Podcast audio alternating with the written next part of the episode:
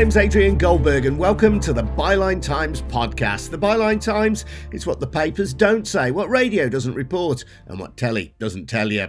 This week, marking the release of a new Byline Times book. It's called Wokelore Boris Johnson's Culture War and Other Stories.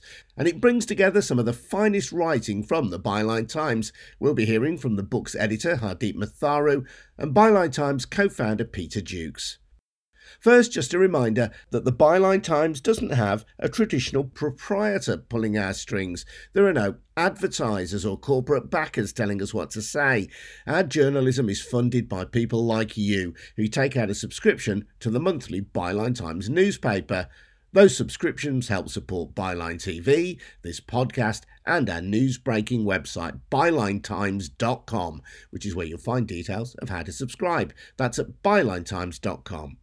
Now, if you're a regular reader of the Byline Times, you won't need me to tell you how much great writing appears in its pages, and now the highlights of the first couple of years have been brought together in a book called Wokelore Boris Johnson's Culture War and Other Stories.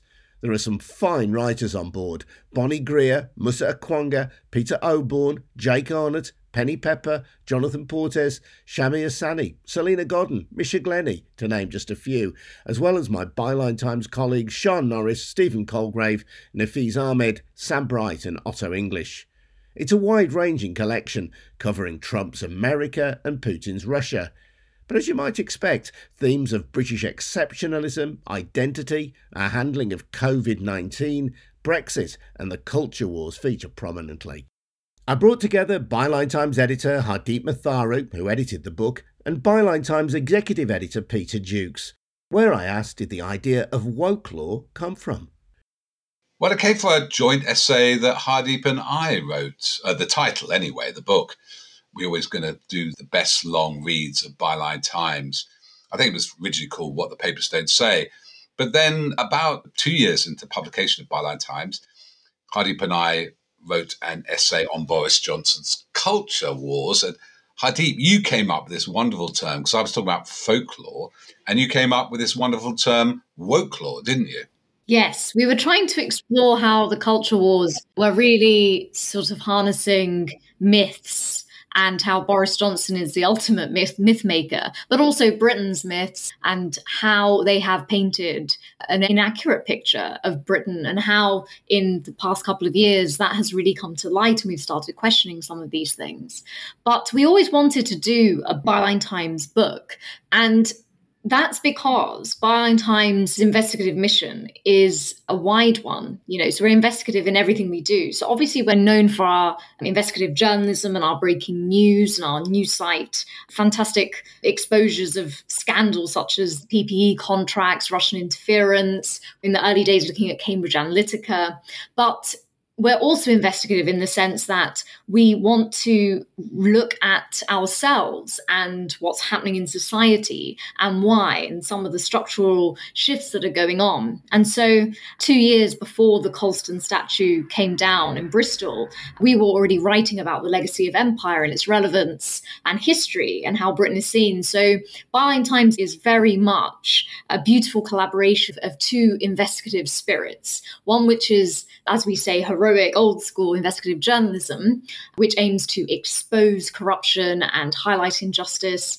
And then we have a whole other stream of work which feeds into the first one, which is about taking almost a deeper, more philosophical, more sociological look at what is going on. And I think the success of the Byline Times as a whole is because it is that beautiful collaboration. And so we had this wealth of material from just the first year and a half of stories that weren't going to date. They're actually about things that were quite timeless, asking questions of ourselves, of Britain, of the world.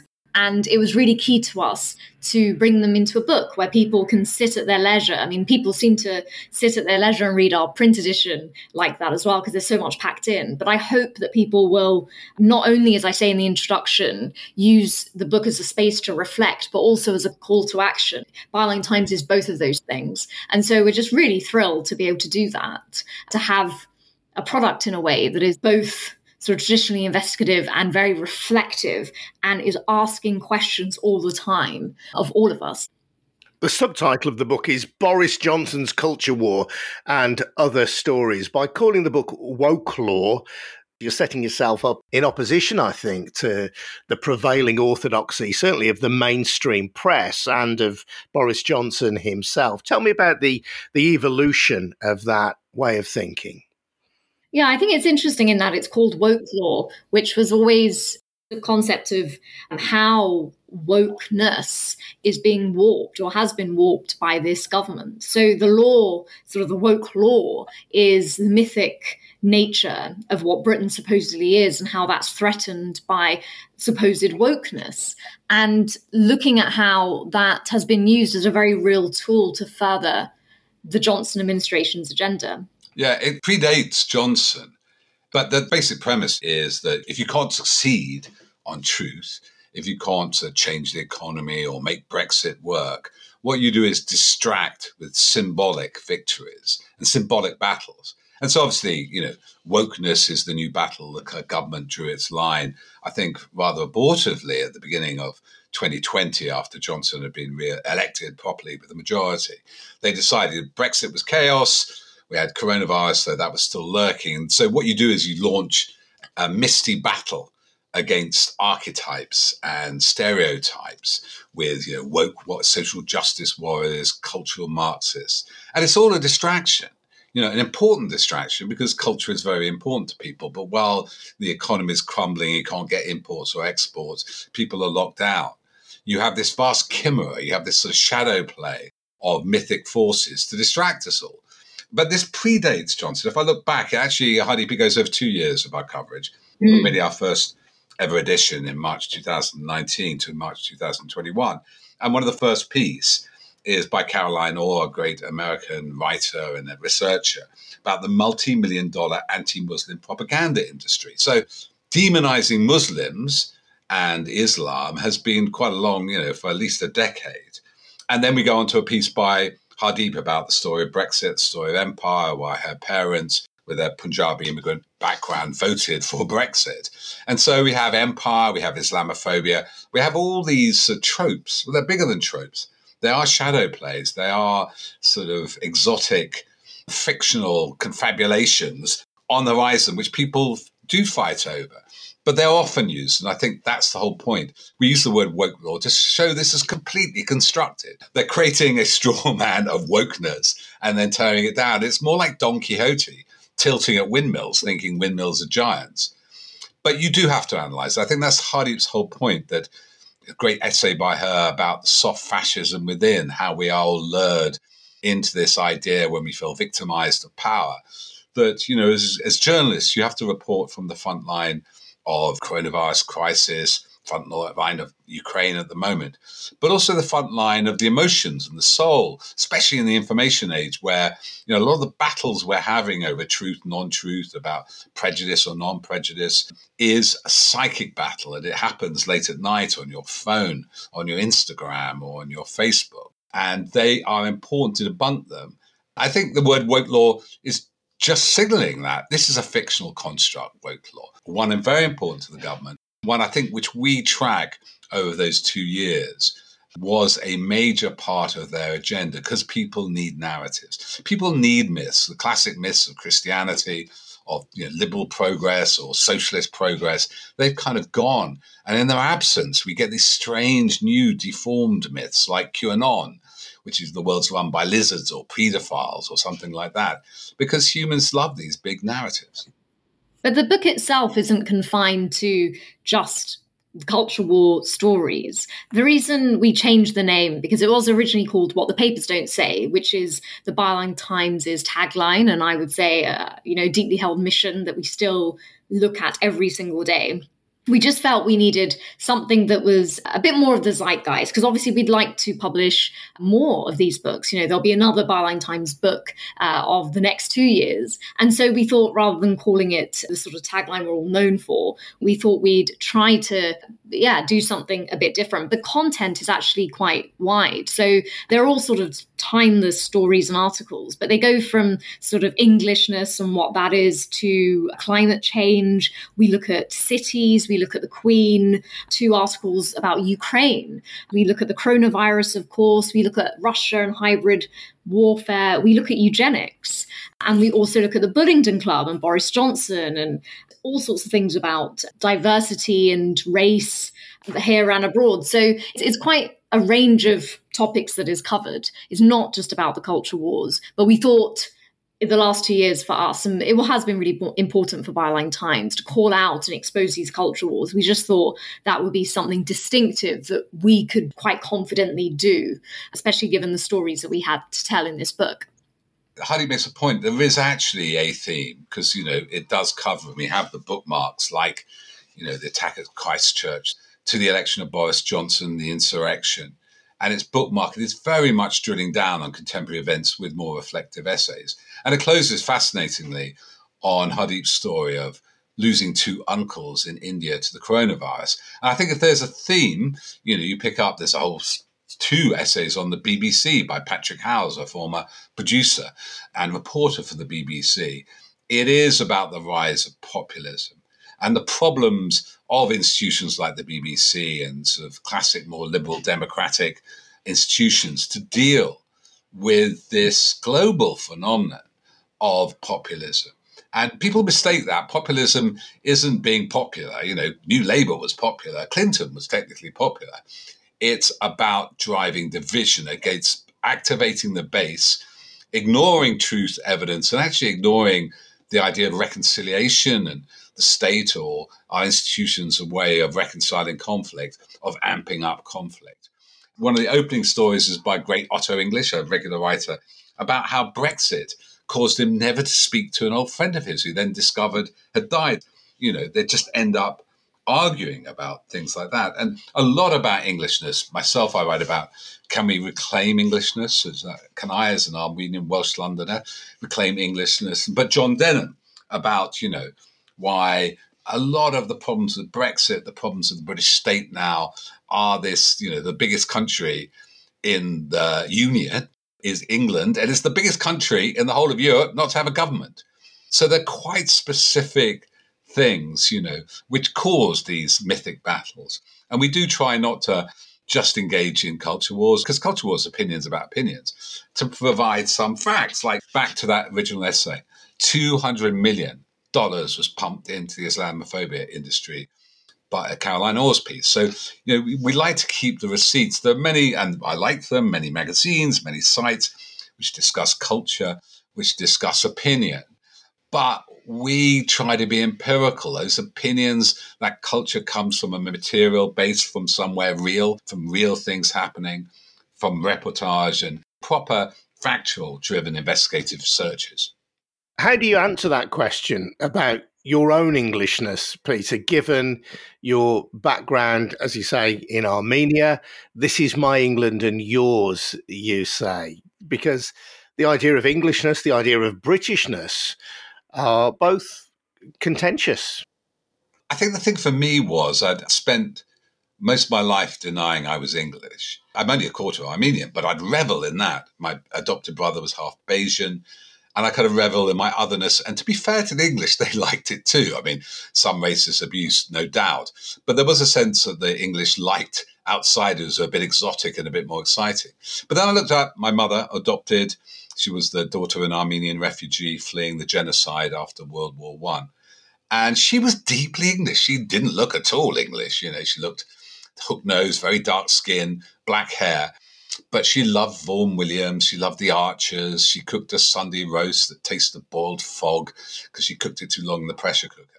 And what I realized is because of this repressed nature of Englishness that has expresses itself through the kind of, you know, the carapace of Britishness, that there are some very lovely sides to English. All writes about Englishness, which only exhibit themselves because they're repressed and the ugly side, like English laws for English votes, David Cameron playing that game, or in the English football team when it plays abroad, as you know well yourself, Adrian.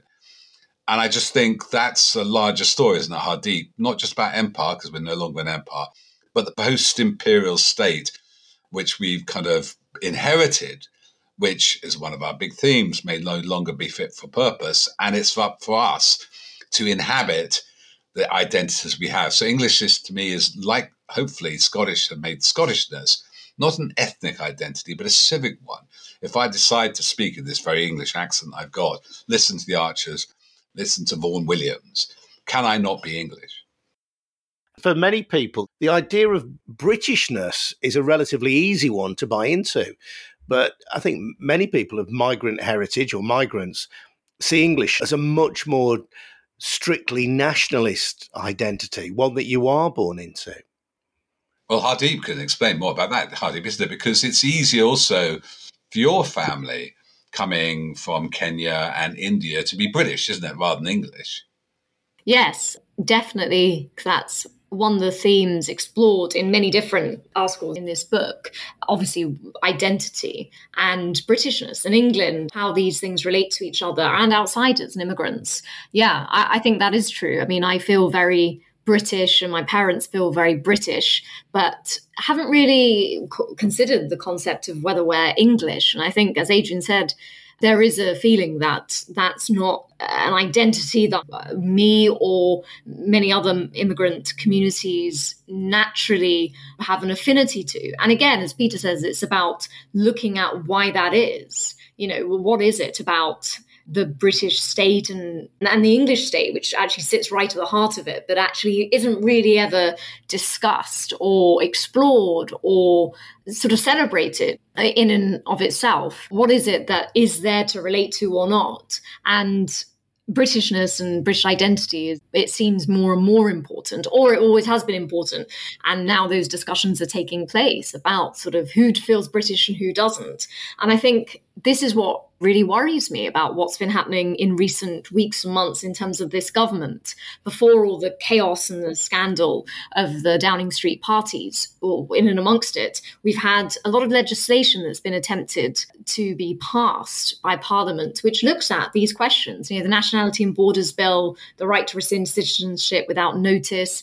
Again, more allegations of Islamophobia within the Conservative Party there is a real sort of strand here of who's British and who's not. That's always been the case, let alone who's English and who's not. These things have always been the case who's in, who's out.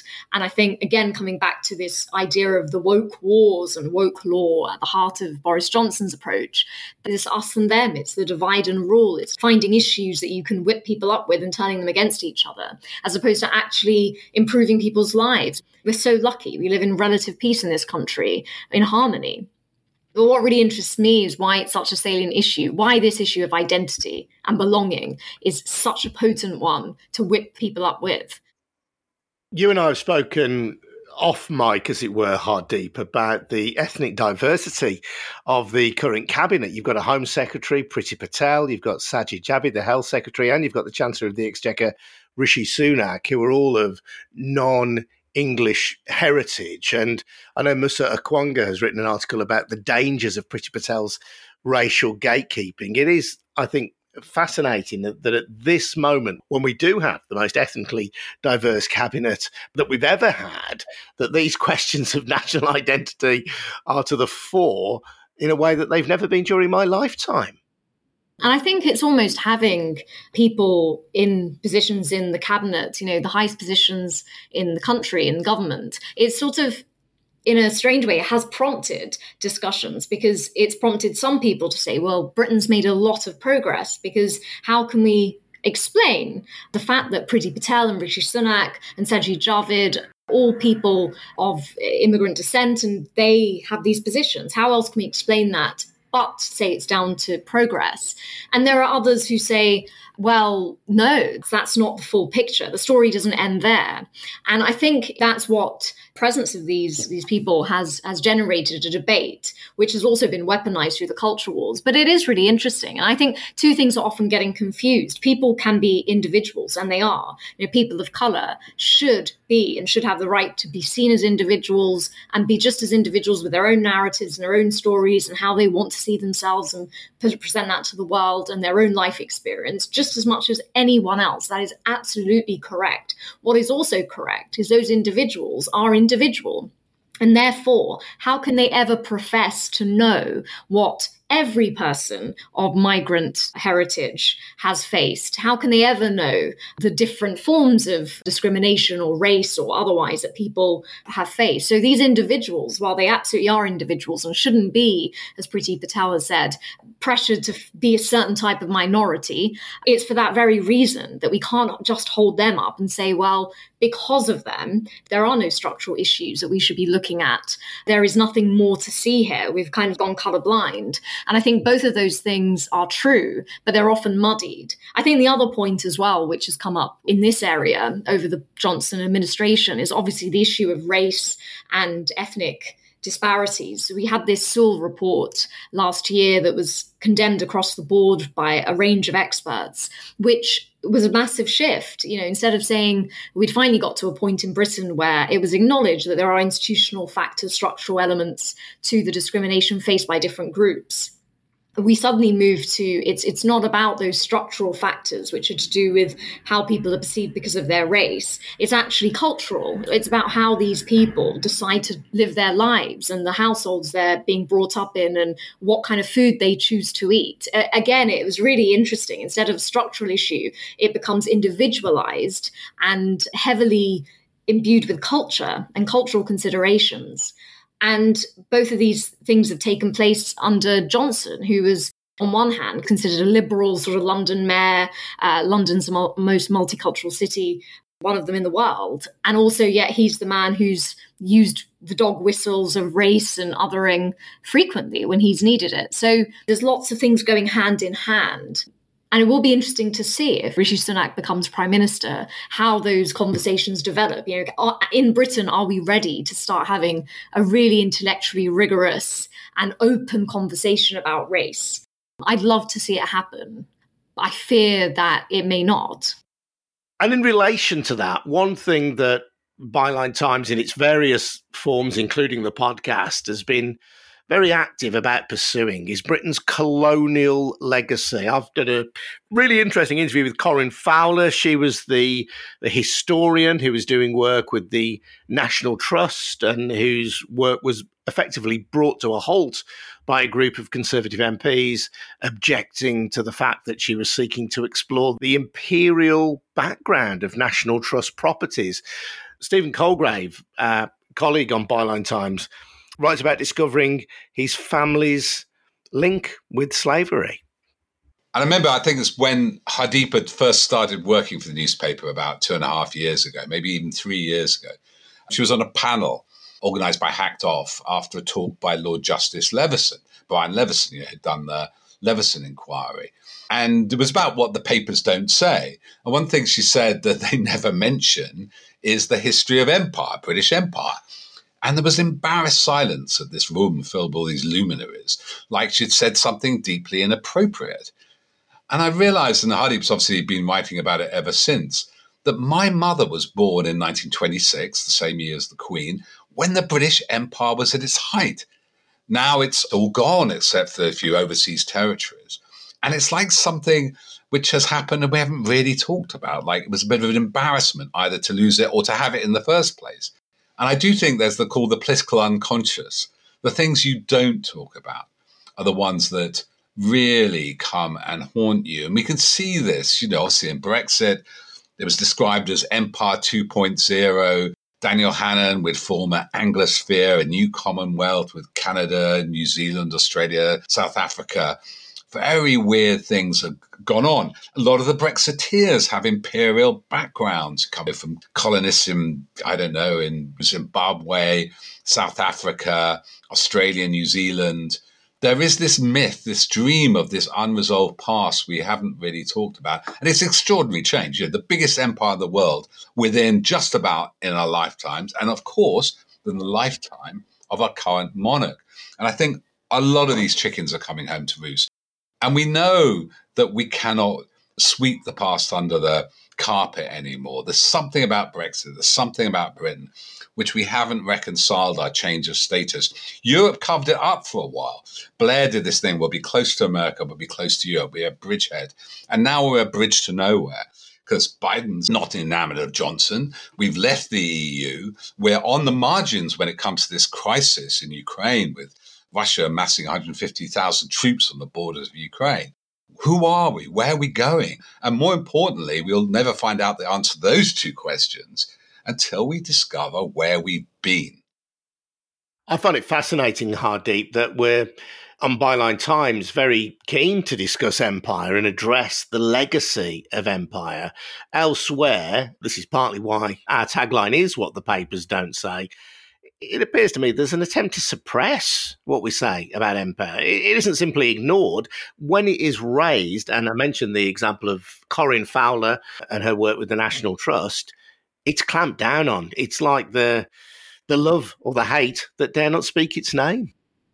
Mm. What really always fascinated me, Adrian, when we first set up Byline Times, and that was around the time I first wrote about empire and my parents' story, was the silence that silence has now moved, as you say, to suppression. So, uh, for many, many years, there was absolutely not a conversation happening in Britain about its colonial history, about the British Empire, about what it meant, about how the legacy of that uh, is lived every day around us. Even if we weren't people who come from directly from that legacy ourselves, everyone who lives in Britain is shaped by it because it's, it's the water we all swim in. And I always found that extraordinary because uh, growing up, I was always aware of the British Empire. My dad grew up in British Kenya, and my mother grew up in post partition India. So it was just something I was always aware of. And I always found it fascinating. And I would always ask my parents these questions about, wow, you know, Britain was just in ruling other countries. Like, I just found it fascinating. And I always thought it was really, really interesting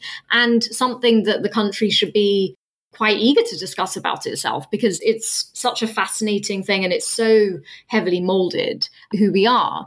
But I found silence, which is what prompted me to write about why my parents voted to leave the EU, along with more other immigrant families as well. It was a silence. But since that debate in the last couple of years has got going, as you say, it's now so charged with the notion that it's about wokeness, that the people who want to discuss, like Corinne Fowler, Britain's past and see how you can see the legacy of it in Britain's buildings and country homes and on the streets and in the statues and in our institutions. Somehow that is to do with being woke. That is somehow some sort of ideological thing.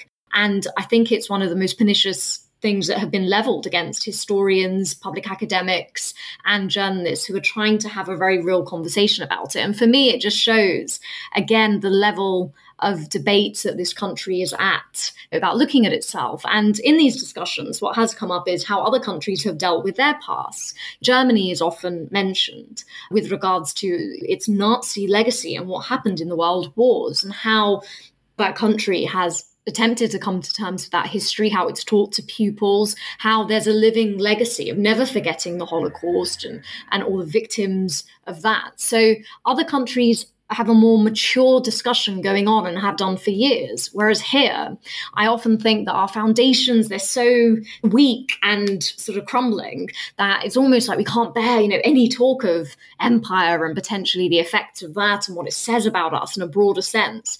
We can't because it would just shake us to our core and we wouldn't be able to withstand it. And so, yeah, conversations often descend into here's the good of empire and here's the bad of empire. But that is trying to impose a simplicity on something that is completely complicated. It, it's nuanced and it's complex. And it's something I live with every day. You know, I, I don't think empire was right, but I would literally not be here, alive, or in this country if it wasn't for empire. So I live with that contradiction all the time. And I just think it's an interesting one that Britain can't confront a level that transcends individuals and people who are personally affected by it to tie these themes together of what the papers don't say and of wokeness and the power of the established press.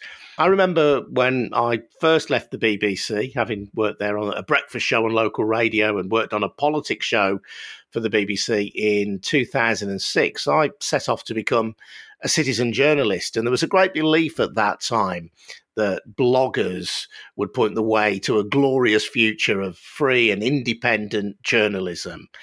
Byline Times now is showing that that is possible with a different kind of model of journalism, funded by ordinary people, not funded by oligarchs, not funded by backers who want to use the power of the brand to exercise their political influence. But what's remarkable is that throughout the media revolution, the internet revolution, is that the established press seem, if anything, to have grown their power and influence. It certainly doesn't seem to have waned in recent years.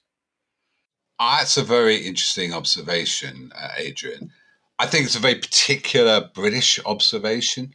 And a lot of it goes back to the deal done over Leveson, the Leveson inquiry after the phone hacking scandal and police bribe scandal, and the dropping of it by Theresa May.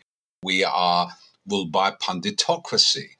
Prime Minister and his most senior lieutenant, Michael Gove, Boris Johnson, Michael Gove, really trained as journalists, both close to media oligarchs, the Mail and Murdoch in particular. So we have a narrow clique of people running this country on a basis of information warfare. Let's be honest. I mean, this is effectively Rupert Murdoch, Paul Dacre, and the Barclay remaining brother, and editors going, if you don't do what we say, we'll dob you in and you'll lose the next election. So they get, you know, the online harms bill excludes these newspapers from harmful comment. They get subsidies during coronavirus. They get tax relief on VAT on their online publications.